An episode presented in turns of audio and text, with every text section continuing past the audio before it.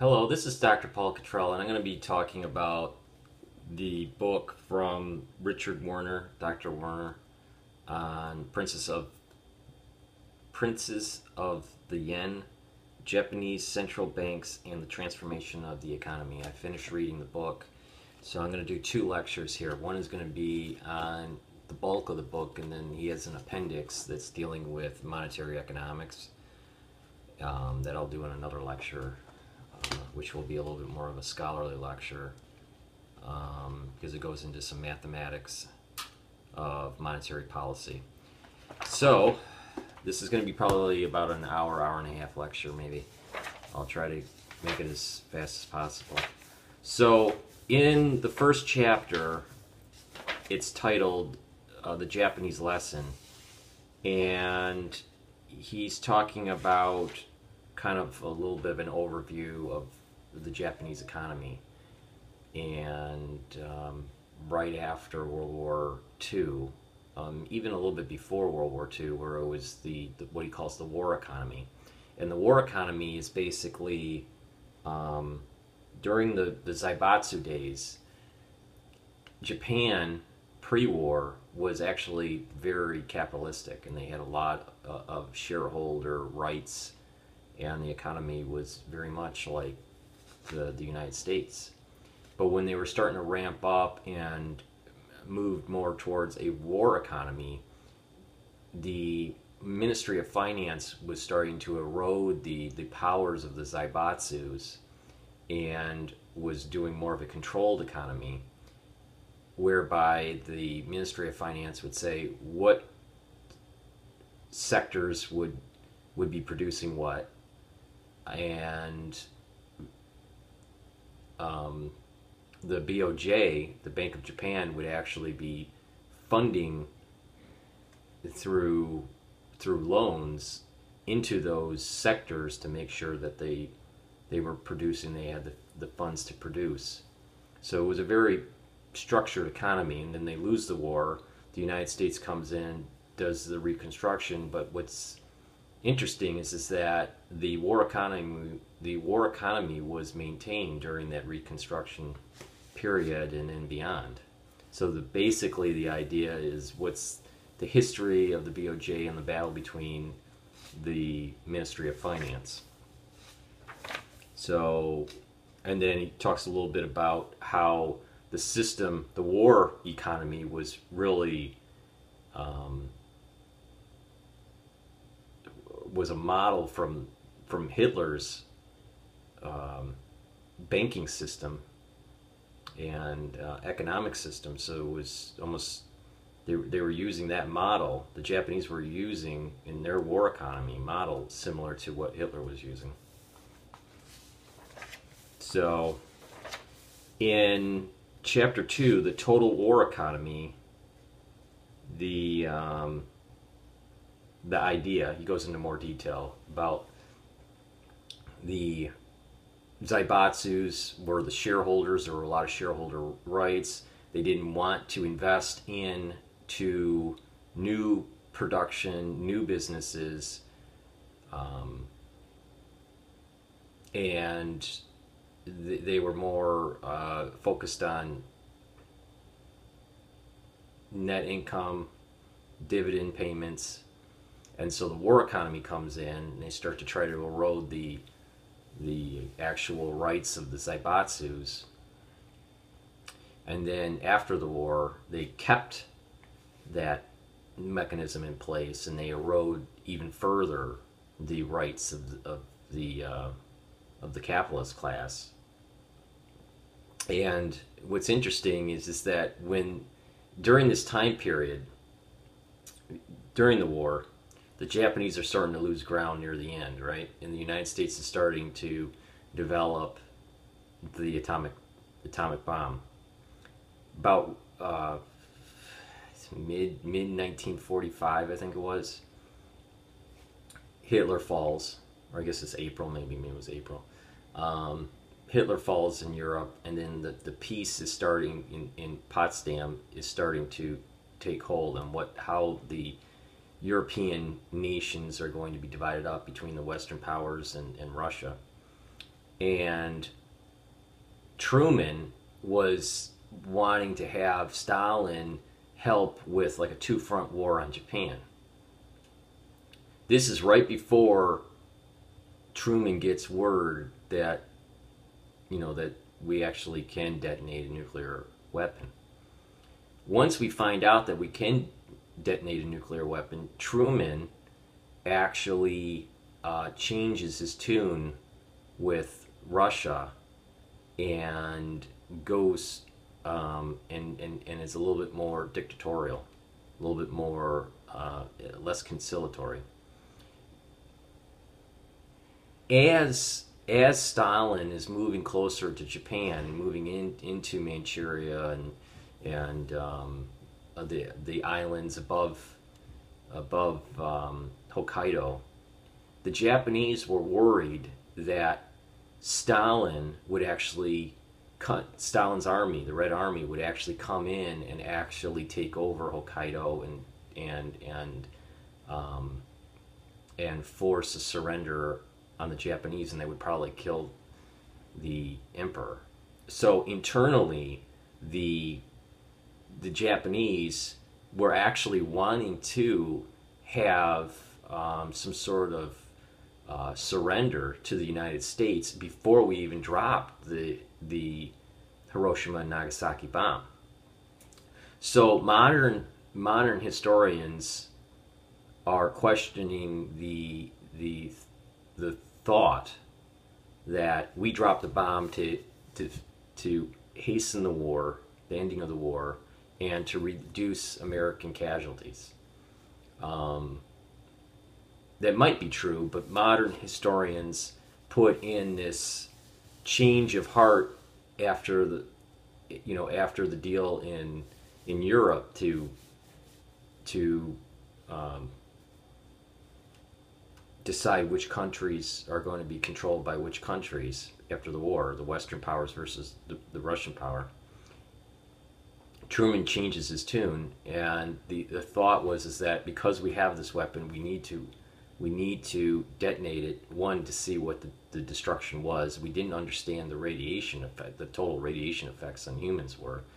Um, so it was almost like to show the Russians that we have we have power over them, and that they they can't um, they have to think twice about um, solidifying their power in the satellite uh, satellite nations in in Europe. So we dropped the bomb. Japan hasn't surrendered yet, but there's documents internally in Japan where they were actually wanting to surrender um, because they were afraid of the encroachment of Stalin and the loss of and the actual killing of, of the, the taking over of Hokkaido and the, the loss of the emperor, the death of the emperor, versus with the United States, we would have been a little bit more um, open-minded with the the emperor staying in power or staying, you know, as a figurehead, and uh, a rebuilding of of Japan as long as the United States had that as, a, as some sort of base, especially in Okinawa. So the dropping of Hiroshima, the Hiroshima bomb, and especially the dropping of the Nagasaki bomb, was really not so much to actually move into a, a, a peaceful world to hasten the end of the war, the war and reduce casualties for the United States and promote peace. It was really um, almost the battleground to show hegemonic power onto Russia from the United States perspective.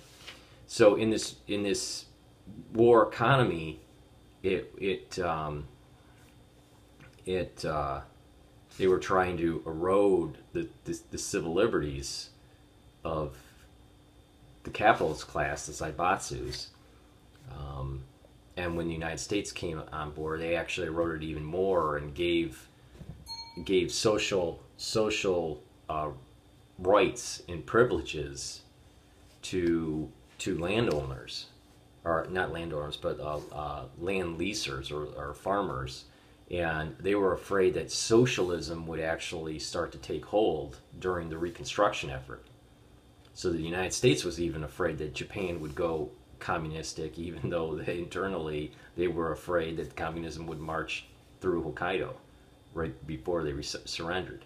So the United States decides to actually do CIA um, operations to prop up the LDP. And I have in another lecture I talk about this, but basically what is happening is is that the United States is trying to keep socialism out of Japan and one mechanism to do that is to actually reduce in some ways uh, capitalistic society to keep the people somewhat in harmony um, as it's going through its reconstruction effort. Now, um,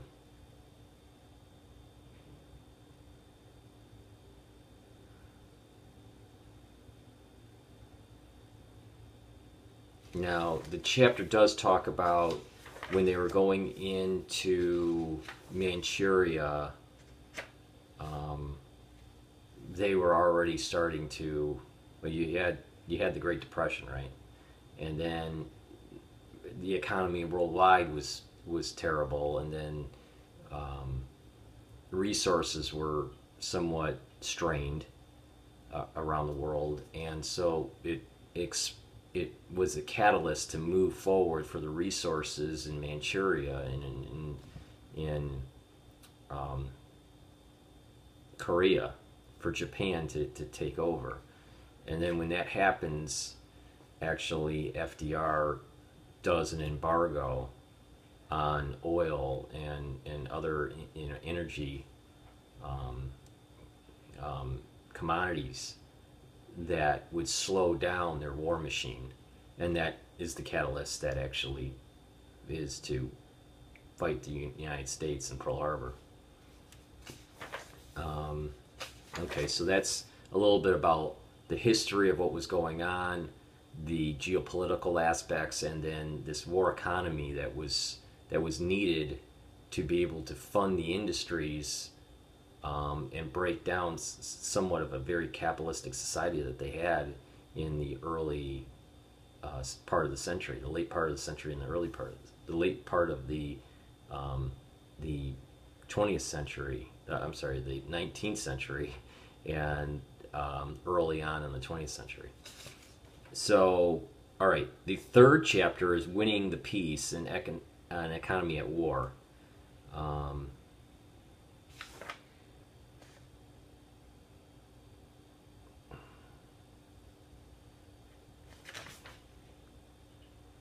Okay, so this is when they they surrender, and the United States is in its reconstruction effort, and they keep the the emperor, um, and the BO the BOJ is still subservient to the MOF, the Ministry of Finance, and the the Ministry of Finance is really or you have a Ministry of Finance, you have a Ministry of Education, and this is the indoctrination. This is um, part of that CIA control mechanism to actually start to uh, reprogram um, some of the belief systems in the society. So, and it's also trying to prevent socialism from creeping up in, in into Japan. So it wasn't really the the main point here is it wasn't really a free economy, and there was um, um, the minis- the different ministries being some sort of propaganda or control mechanism within the society as it's going through its reconstruction. Um, kendo was was banned uh, during this time period uh, because it was too um, warlike. They didn't want to, to, teach the children this. Uh, I think kendo it was born it was banned after the war, and I don't think it, it, it was unbanned until like the late 50s, something like that. And then um, so the bottom line is is that the war economy that they were modeling from Hitler was still in place during this reconstruction effort. Um, and this is during the time period where the LDP, the liberal, the liberal Democratic Party, is established, and it was basically a one-party system. It was established in 1955.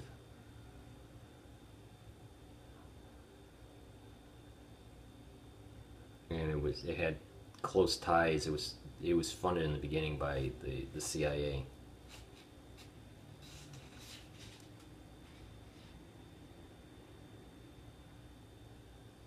And during this time period, there were war crimes, uh, war war crime trials, um, and s- some were killed. I, I don't remember how many out of the. Uh, I think it was five, maybe ten, something like that. But there were other lower tier criminals that were allowed to be um, brought into these different ministries the ministry of education ministry of finance. And so you had actually class a war criminals that ended up running the mof and the, the BOJ um, to maintain this war economy aspect. Um, and during this time period, because it, it, it, it, had the the war economy wasn't about profits because they killed the zaibatsus and reduced the really the value of being a shareholder and became more nationalistic or, or uh, um, and controlled by the MOF. That in the war, all they wanted to do was produce. They just, all they had to do was produce for the war effort. They switch instead of producing planes and ammunition, what they did is they started to go into um, products that could be sold overseas, and all they cared about was market share. So there was kind of like this kamikaze aspect of don't worry about profitability. All the credit will be provided by the BOJ, and the economy will be orchestrated by the MOF, and you'll be taken care of. Just get market share and they were able to control the cartels of these different industries by the way they were doing the credit creation through the window guidance system, which I'll be talking about later in the book. And and they were really focused on the exporting aspects of it. So they, as this is happening, the world is absorbing Japanese goods and paying for them, and there is a trade surplus that's growing in Japan during this time period. And I remember in the 80s and uh, the early 80s, the whole idea of the dumping product overseas, especially the United States, to destroy the steel industry. So they were producing product at a lower price than the United States could and dumping that product and trying to reduce market share from the U.S. U.S. companies. And uh, China has been doing something similar in other industries. Um, chapter four: the alchemy of banking. So basically, this this goes over what is monetary banking um, how was credit created? What is money? This is a little bit more, uh, you know, how how how do we get money velocity and, and, and fractional fractional banking and everything. So I'll just discuss it really quickly. So basically, what happens is is that uh, a bank will get a deposit. They'll have some sort of reserve requirement to hold, and then they can they can loan out the remainder. And then there's money velocity, and that, that kind of compounds somewhat. You, someone loans 90% of something out, they deposit it in a bank, and then that 10% has to go to the reserve. And so, you know, it, that 90 that $90 that let's say it's $100 $90 could be loaned out originally and then that 90 is deposited in another bank for whatever reason and 10% of that nine dollars. So uh, eighty nine dollars, or not eighty nine dollars. Uh, nine dollars minus nine. It's uh, eighty one dollars is now then deposit another bank, and you can see that there's a money velocity that goes goes through this. That's what we're kind of told in in, in school. But what can happen, and does happen in the United States, and uh, you can put that whole amount in the federal in the, in the reserve and be able to borrow um, much more so these banks can lever up by doing this by putting more in the reserve. So instead of taking the deposit and putting only 10% in they put the whole deposit in the federal reserve and then they can loan out that that amount of money times a multiple.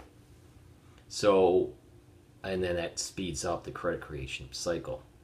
Um, other ways is to uh, adjust the interest rates by going into the bond market. If the federal, if the if the central bank goes in and buys bonds, it's lowering the rate of that area of the curve that they're buying, so they can affect the yield curve um, by their market operations.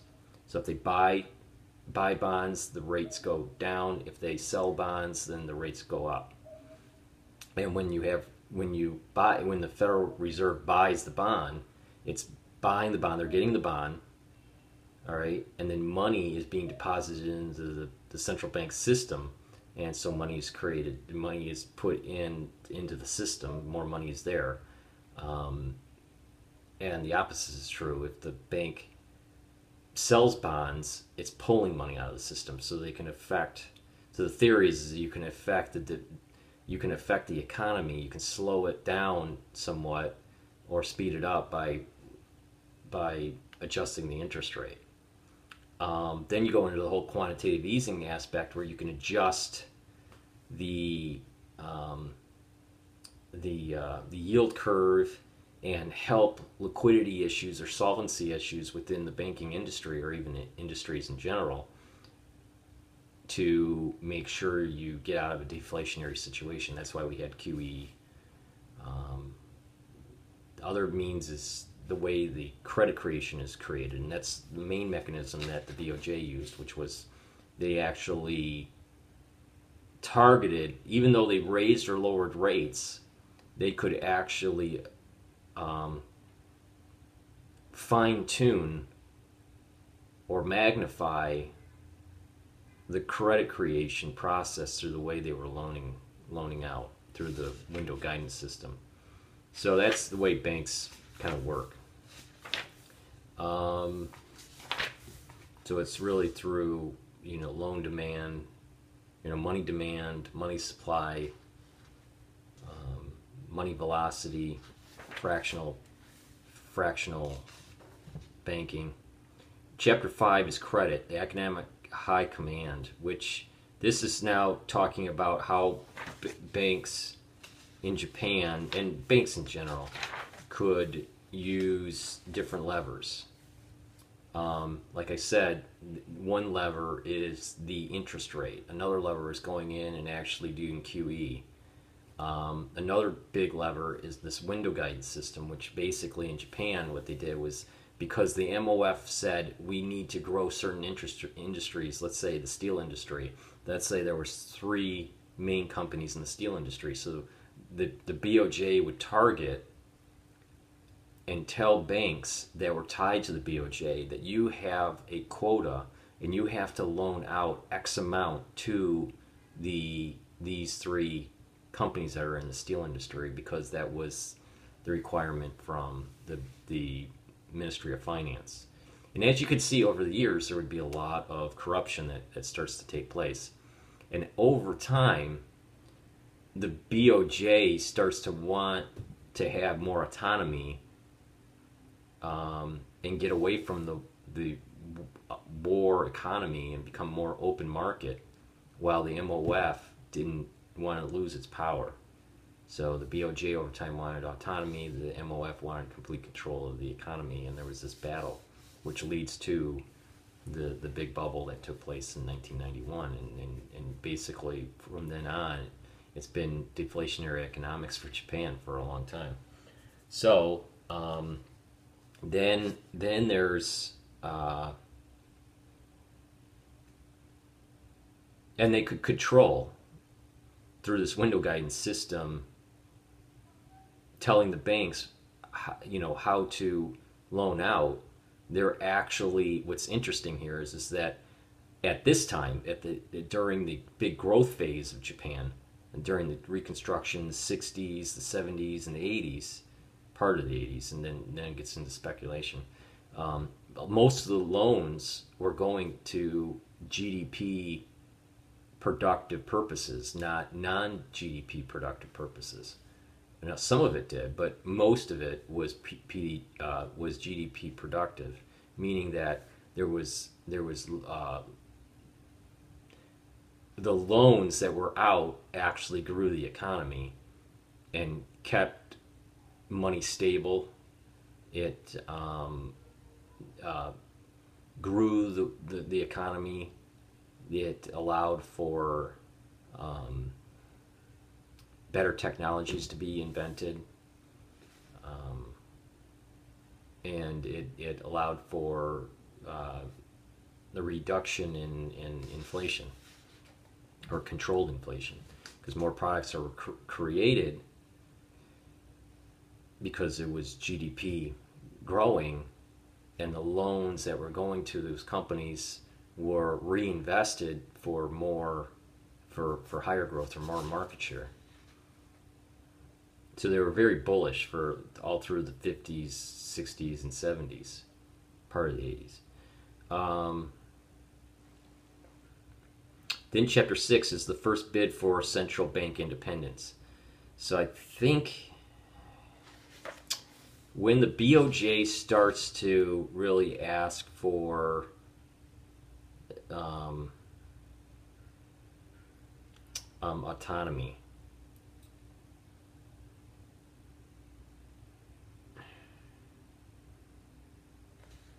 trying to find the law here. During during the 19, 1940s, the BOJ, and even in the 1950s, part of the 1950s, the BOJ was subservient to the MOF, and that was primarily because of the way the war the war economy was, and then then as time went on, probably because of what the United States wanted to, to to open up its market and have more freedom of capital and and less um, and less uh, control by the MOF. The Bank of Japan was requesting a new law, a new uh, Bank of Japan law to be to be rewritten, but I, am trying to look for the date when they first asked for it.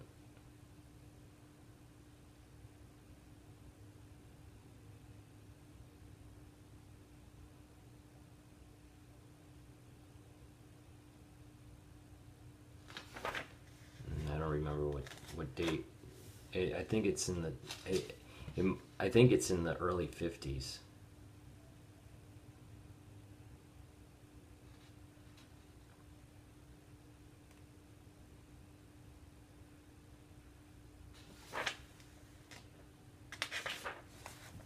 See if I can find it.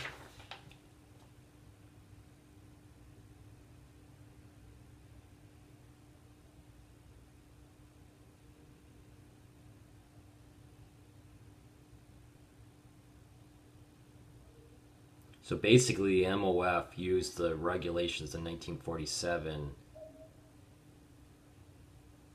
on the provision of funds by financial institutions announced by the MOF.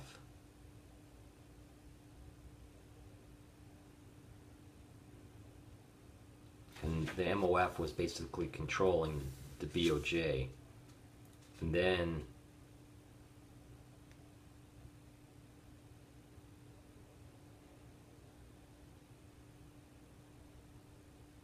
and then there was a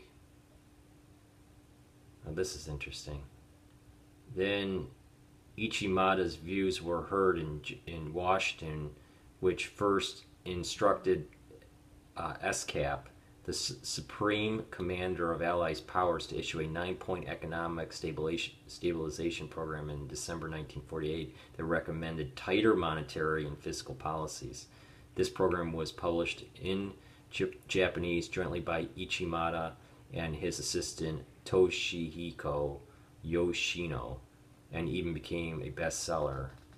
Washington next sent Joseph Dodge, president of Detroit Bank, to Japan with the, the rank of minister with uh, from February to from February to April of 1949 as advisor of SCAP.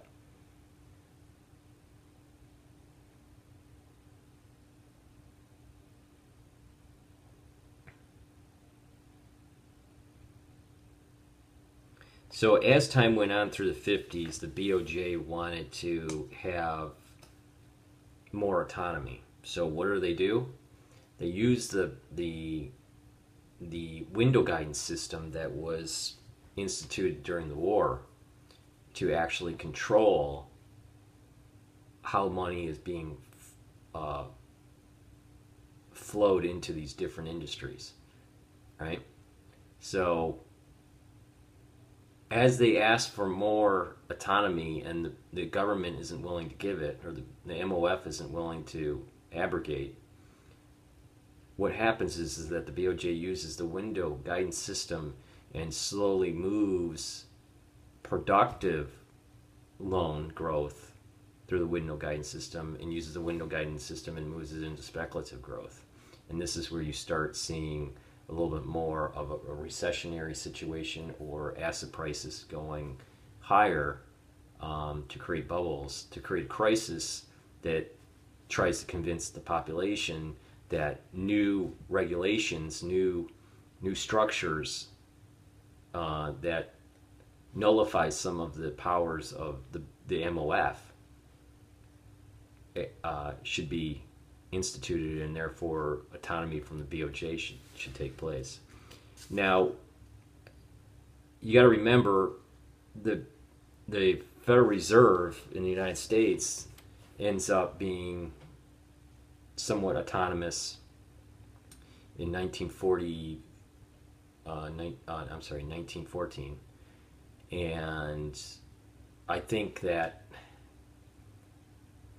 banks big big banking uh, houses, the Rothschilds, J.P. Morgan, um, you know, other, even probably the Bank of England, they wanted a, a probably a banking system that was more open um, and able to be collaborative and and and controlled by an leader, uh, an elitist kind of level. At this time, the the the United Nations is forming and you know starting to get a little bit more power.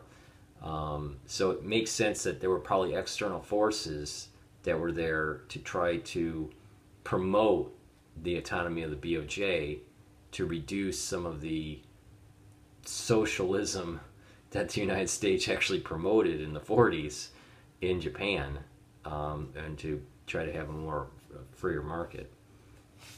But over time, they they didn't want to do that. The, the Japanese didn't want to do that. Um, so there were many different plans. There were a five-year plan, a ten-year plan that was promoted at the BOJ or, or uh, some individuals at the BOJ and and um, and uh, to try to you know where the where the uh, economy should go uh, how to transition or restructure the economy. Eventually, there's a revision in the law. In 1956, the LDP government established an, investi- an investigation committee to consider changes in the Bank of Japan law. The MOF made sure that the committee included some of its own men. It ended up as a 45 member assembly of academics, bankers, journalists, and representatives from both MOF and BOJ. Meanwhile, in December 1956, the prime minister changed, and with him the cabinet lineup. Suddenly, Ichimada was out of a job, and Ikeda became finance minister.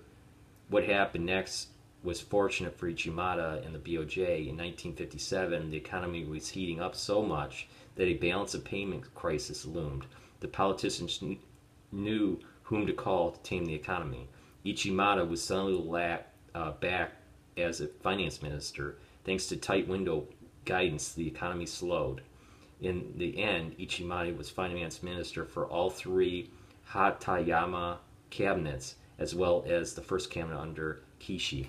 Now, basically, through because the MO the MOF wasn't willing to abrogate in the 50s, the BOJ used the window guidance system to actually slow the economy.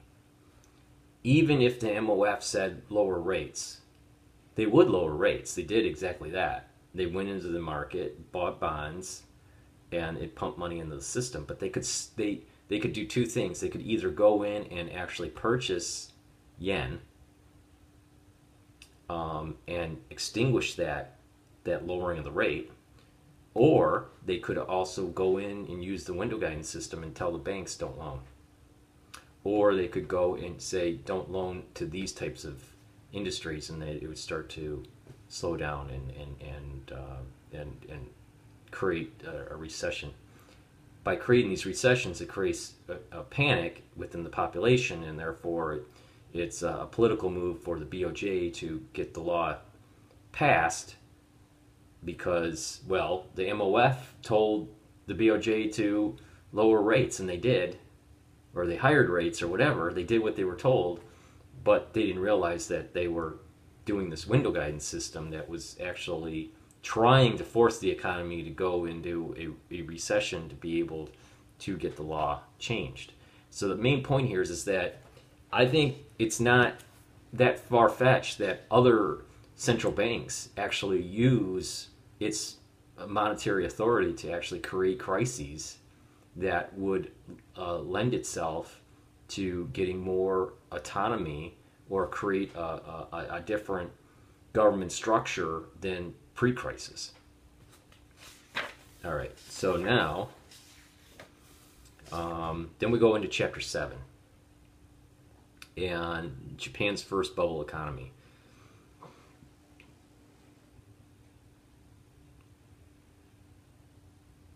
So in so basically, the peacetime war economy was highly success- successful in 1950s and 60s. Japan grew virtually continuously at double-digit growth. In 1959, the economy expanded 17% in real terms, while inflation remained modest. In 1960, leading economists made the stunning case that Japan could double its national income within the coming decade. This is similar to what we've been hearing about China, you know, before their crash, but but you know that they could have double digit growth and they could, you know, uh, they could have, uh, you know, they were going to surpass the United States. And what do we hear? We they had a lot of loan growth that's non GDP raised commodity prices, they built all these cities, and all of a sudden it's a ghost town. So a lot of the growth that took place in, in China in the last five years, or maybe even 10 years, um, but definitely five years, has been um, a build out with no real demand.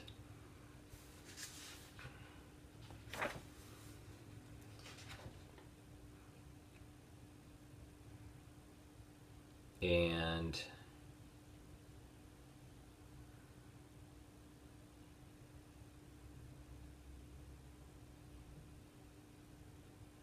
and because the, the Japanese yen was doing so well because of the um, the growing economy and their trade their trade surplus, the yen was strengthening.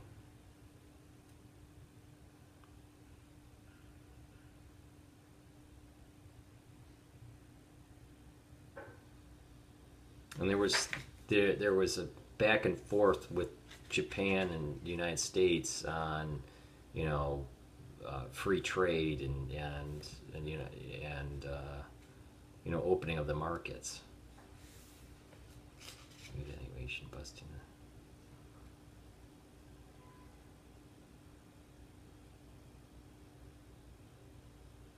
And then during the 1970s, the, uh, from early post-war years and until 1971, the major world currencies were pegged to the U.S. dollar. This is amazing. The, the, for Japan, the exchange rate was at 360 yen per dollar.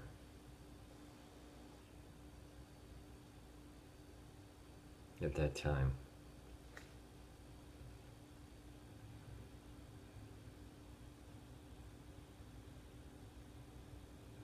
and because of the the growing uh, usage of U.S. currency, we couldn't back it all by gold, and so Nixon actually ends the gold standard.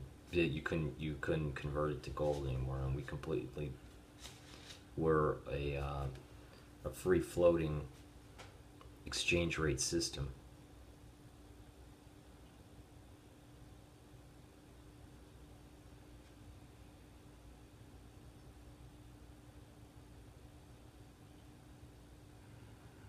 And because of that, it weakened the dollar and then strengthened the yen. And the BOJ didn't want to do that. They and the BOJ and the MOF, and so what they were doing is they were aggressively trying to weaken the yen by printing.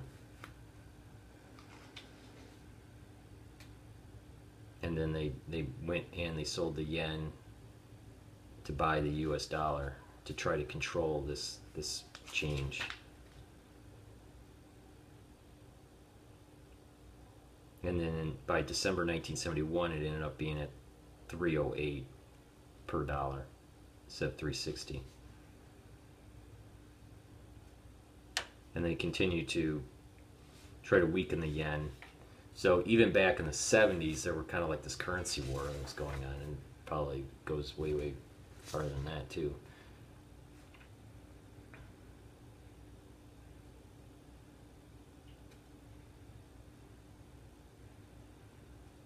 And so what happened was is this monetary stimulus um, that was taking place was overdone, and the banks were starting to have problems with their loans uh, coming in, and uh, you know, and, and not defaulting.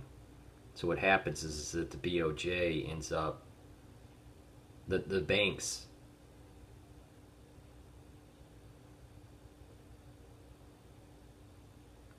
well, let me rephrase this. There was a lot of money stimulus with credit creation from the BOJ. So the banks were having uh, were struggling to meet the the high window guidance loan quotas by the BOJ. So they they were going even to subprime borrowers, and then eventually what was happening is, is the, the, the they were actually loaning company money to actually purchase other companies like mergers and acquisitions overseas to you know to meet their quota. So what was happening is is that the beginnings of kind of like a non um, not necessarily a GD productive loan structure was starting to take place. And then basically in 1973 it became clear that excess credit creation was be, was being used merely for speculative land and asset transactions to meet their quota. So it was doing really well in the 1940s, 1950s, somewhat of the six in the 60s, but in 1971 you start seeing that, that, that all this credit creation that's that for the quota system was to the point where they couldn't do it internally. They had to go out and they were doing a lot of speculation, non GDP, and then all of a sudden it starts to, to balloon out asset prices.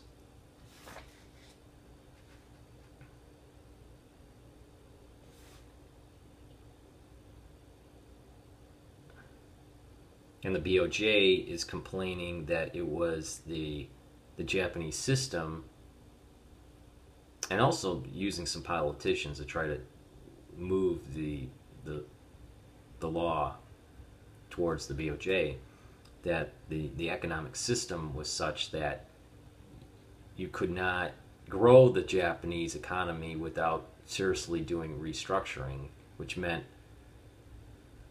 nullifying a lot of the powers, if not all of the powers, of the finance ministry and giving autonomy to monetary policy to the BOJ.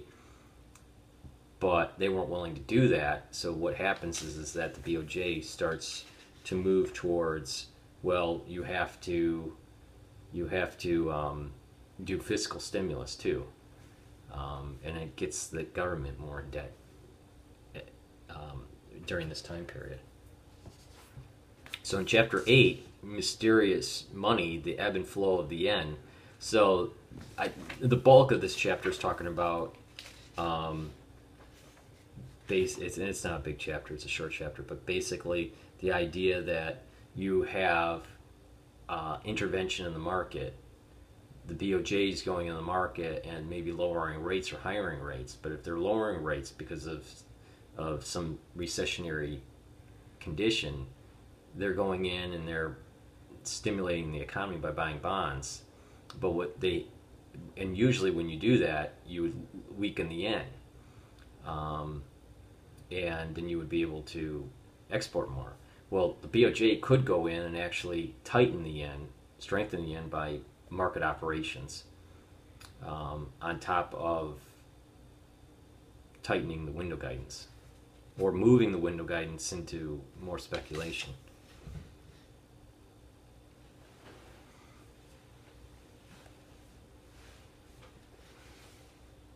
So there were extinguishing policies that were happening in the BOJ to kind of slow down the economy to be able to create the crisis to allow for the MOF to lose to lose their their uh, power.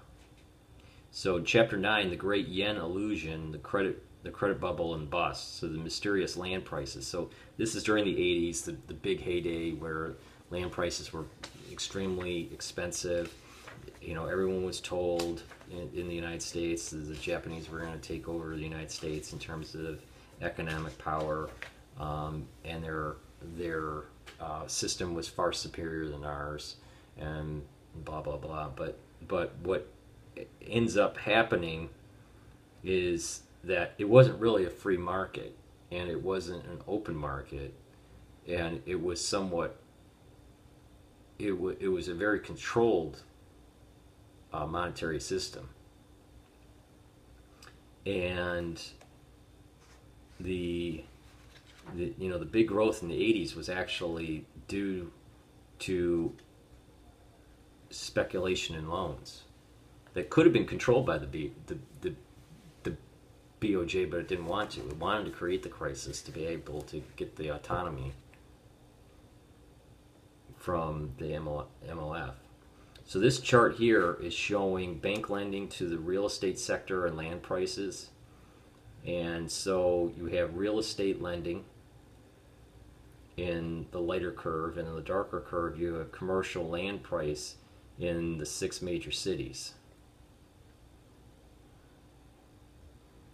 Um, so there is some sort of co-movement there you can see that in the 80s, um, real estate lending, you know, really took off.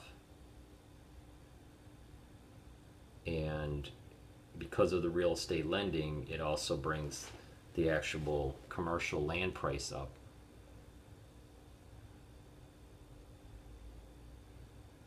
And when lending goes down, then the commercial real estate starts to go down. So there is there is a lag effect. As lending goes up, then it starts to move the, the price prices up. As lending starts to go down, then the price starts to go down.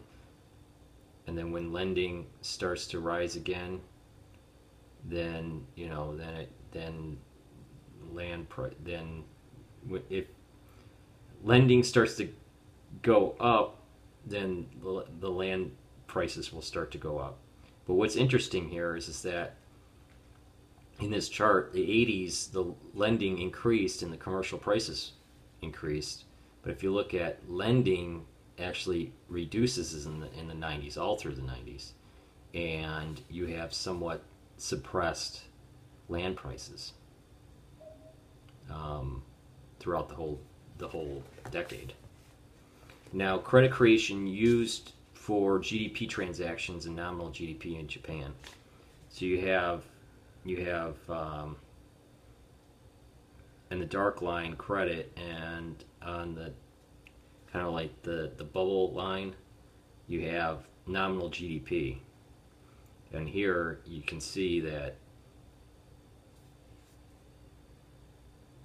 for good loans, good credit creation, that there is some there's a tight fit with actual non, non uh, a tight fit to nominal GDP.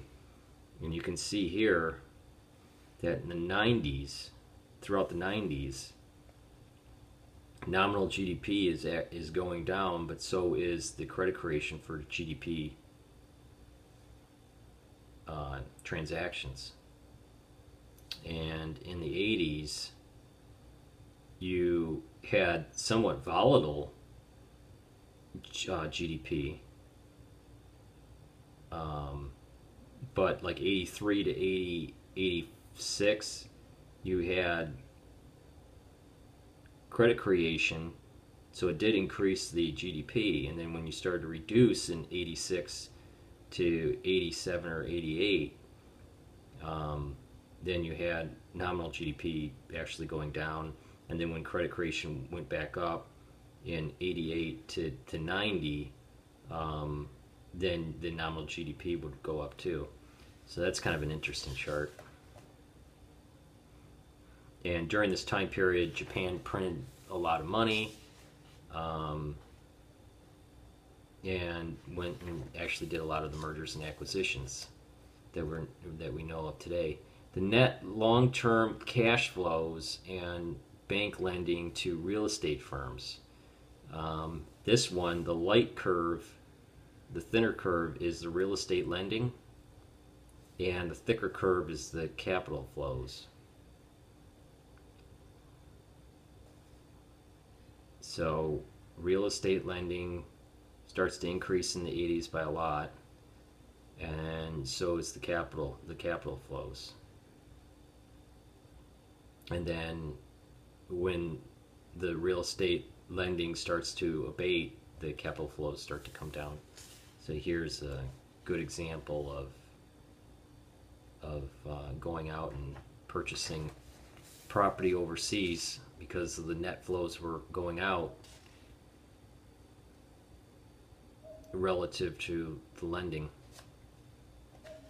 And then chapter 10 is the uh, the prolonging of uh, how to prolong a recession. So what did they do? They basically um, they didn't they extinguished some of the typical monetary policies you know, if you lower the rate, you, you try to stimulate the economy, but they would extinguish that by controlling the yen, strengthening the yen in the process. Um, they're not doing the QE that we do today. Um, so they wanted to actually create the crisis in, in, a, in a strange way. So Bank, Bank of Japan credit creation um, throughout the 80s was indexed at about anywhere from 25 to about 100.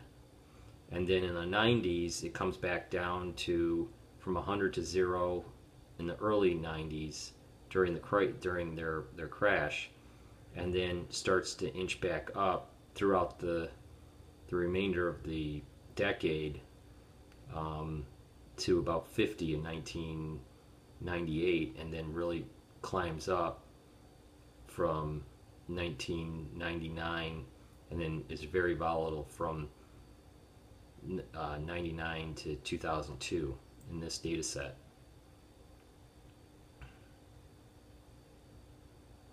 So credit creation was somewhat more interesting. At the during during the 90s, there was an increase in credit creation but it took to 96 to get back, roughly 96, maybe 95, to get back to where it was in, in 86. and then it really climbed up, and then it came back down really fast. So it was much more volatile throughout the late 90s, early 2000s. And during this time period was when they were asking for for um, a the economy to be more open, not so controlled by the MOF. So it's almost as if the Japanese economy was on off, on off, on off with the credit creation to force instability in the market.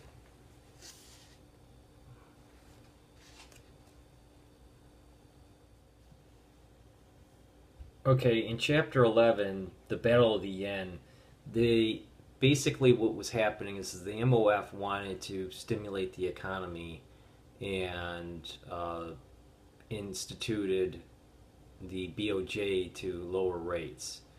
Um, the BOJ is wasn't lowering rates, and they were well, they did lower rates, and then they what they basically did was instead of letting the yen um, depreciate, it actually was intervening in the market and stabilized the yen from depreciating.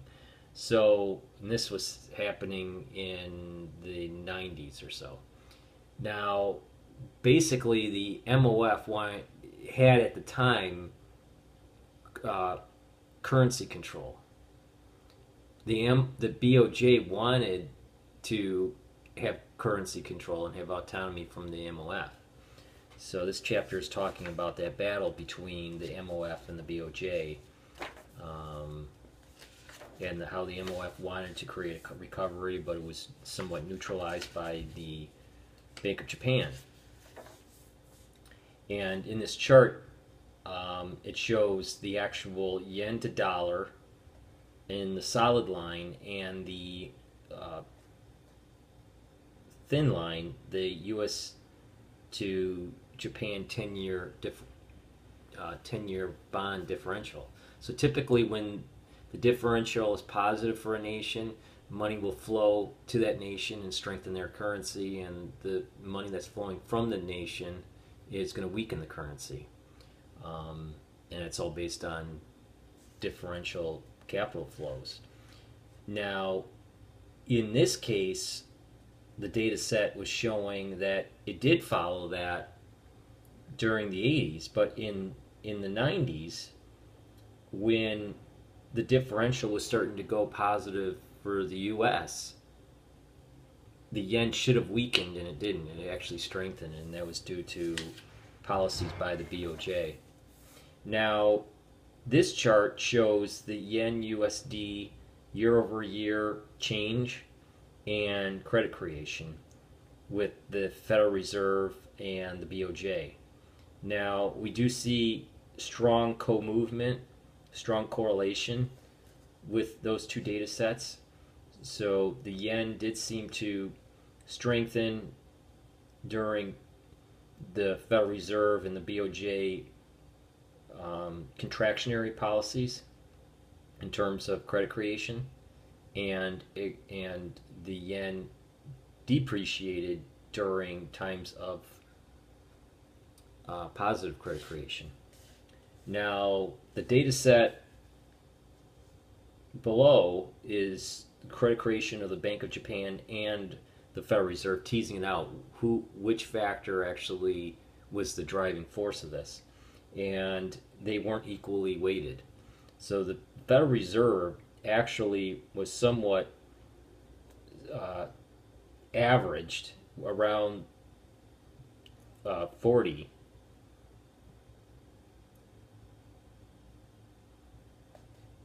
for um, for most of the 90s. What, meanwhile, the the um, the BOJ actually was tightening or not or, or, or maintaining a very very low credit creation. So what's what's interesting with this is, is that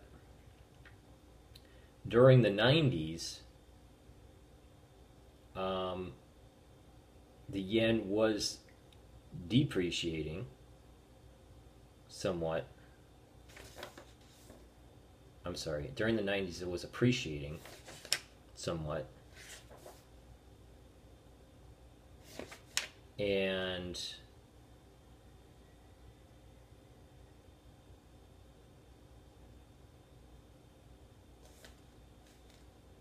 you had very, very low credit creation here um, for the bulk for the bulk of this data set within, within the 90s. Now,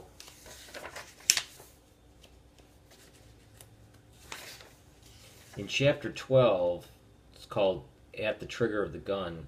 Basically, you know, who created the bubble? The bubble was basically created by the BOJ and its non productive loan growth.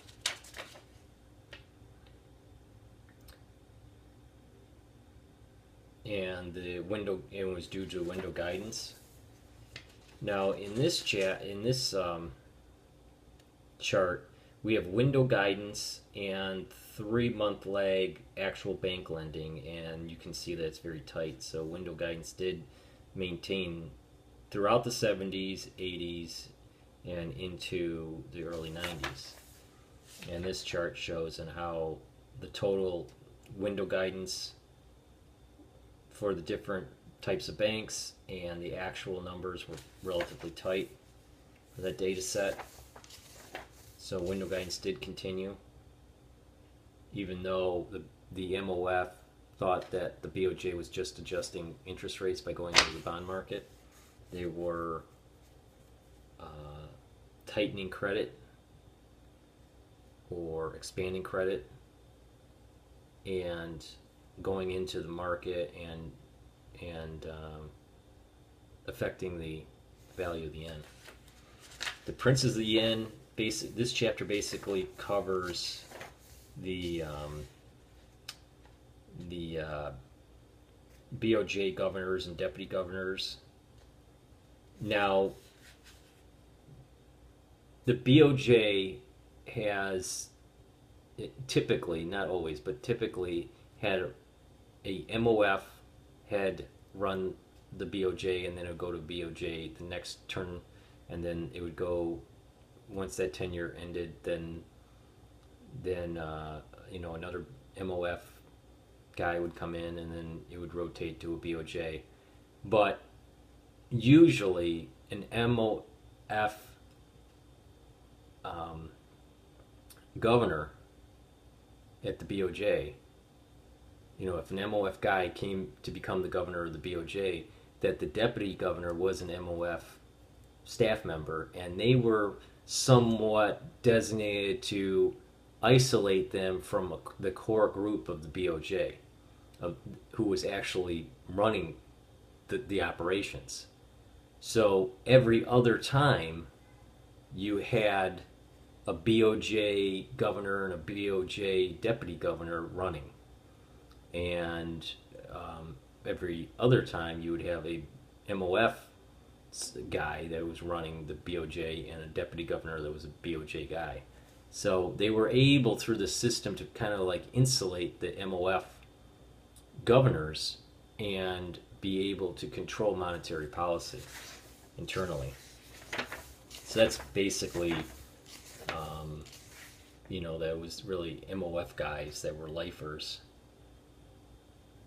that that were really running the show. Chapter 14, the goal of the monetary policy, and you know, basically the goal of monetary policy is to control inflation and to stimulate economic growth and not to overheat. So there's kind of like a dual mandate. Some some central banks have a single mandate, which is inflation control, but in reality they have dual mandate because you could have low inflation um, and then the economy doesn't grow enough, and then it, ends up going in a deflationary situation, and they have to go into into a spending mode. Um, but the BOJ, when it was trying to get power away from the MOF, it actually did policies that were recessionary or destructive, uh, building up you know a huge asset bubble in the 80s. There was a report called the Maekawa report that was released on April 7, 1986, and it was basically recommendations to the prime minister on how to do the reconstruction, the economic reconstruction, and pushing for this policy of autonomy for the BOJ.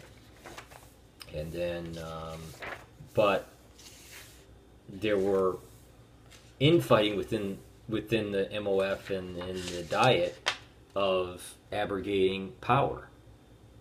Uh, there was a lot of corruption, and um, so individuals that wanted to have reconstruction thought that the only way to have it was through some sort of crisis. So, in uh, on this chart, we see that real GDP from the ni- 1958 all the way to 1994 was steadily declining, but was in was relatively high through this the 60s, you know, late 50s through the 60s and part of the 70s, and then was somewhat good throughout the the 80s, uh, with you know four to six percent growth, and then all of a sudden collapsed in the late 90s.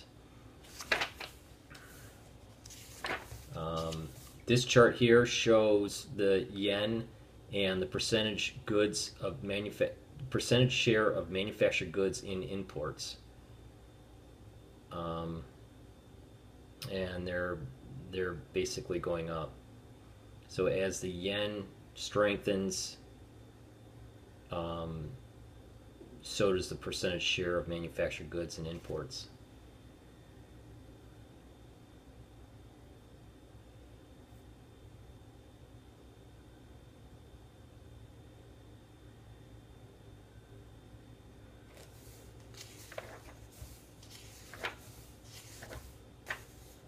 Now, Werner did a study of looking at newspapers and looking at different keywords um, like deregulation, foreign domestic price differentials, and they were somewhat stable within the 80s, but really started taking off in terms of number of articles using these words uh, in the late ni- uh, in the early 90s.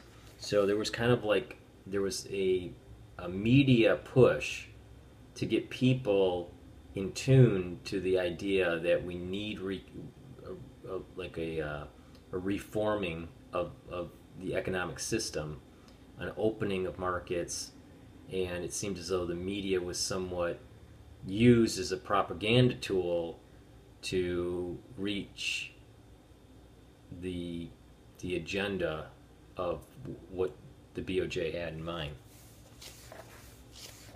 Now, in chapter 16, inflation, another miracle in the making. I'm sorry, re-inflation. Reflation, I guess it would be. Um, the BOJ reflated in 1998, and it recovered temporarily. Um,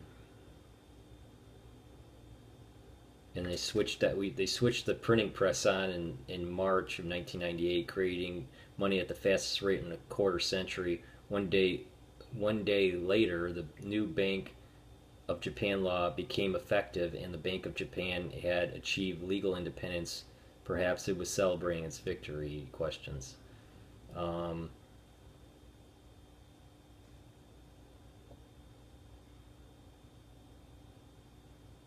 and new money was injected in the economy to make it look good. So what they were really they what they were doing was like juice up the economy. Uh, the laws the, the, the law is instituted and it's in effect, and oh, the economy is starting to re, to be repaired, and it makes it look like the BOJ actually would you know was was uh, you know was the uh, the creator of this great wealth.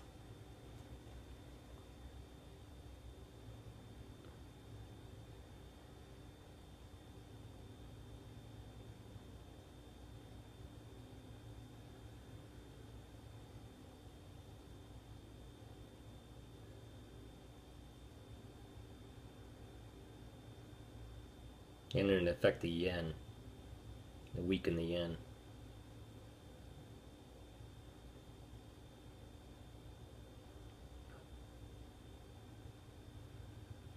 And they were assuming that there, the yen would weaken further. Some of these the currency model modelers, uh, probably overseas and in Japan, and what happened was is that the, the Bank of Japan reduced its credit creation sharply in 1998, and it actually strengthened the yen. So they did a stimulus and then strengthen. Um, so they didn't want. It looked like the BOJ didn't want a weakening of the yen. They wanted a strengthening of the yen.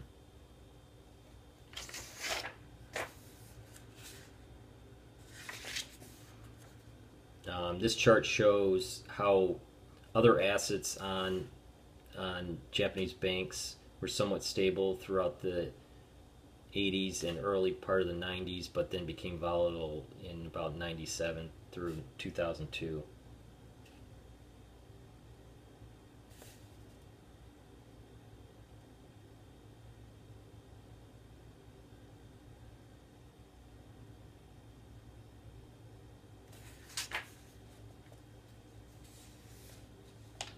and then the Of Japan, through its restructuring effort, you know, didn't really prop up banks, and they, you know, there were there were bankruptcies. They didn't do a lot of uh, bailouts or anything like that that we saw during the Lehman crash.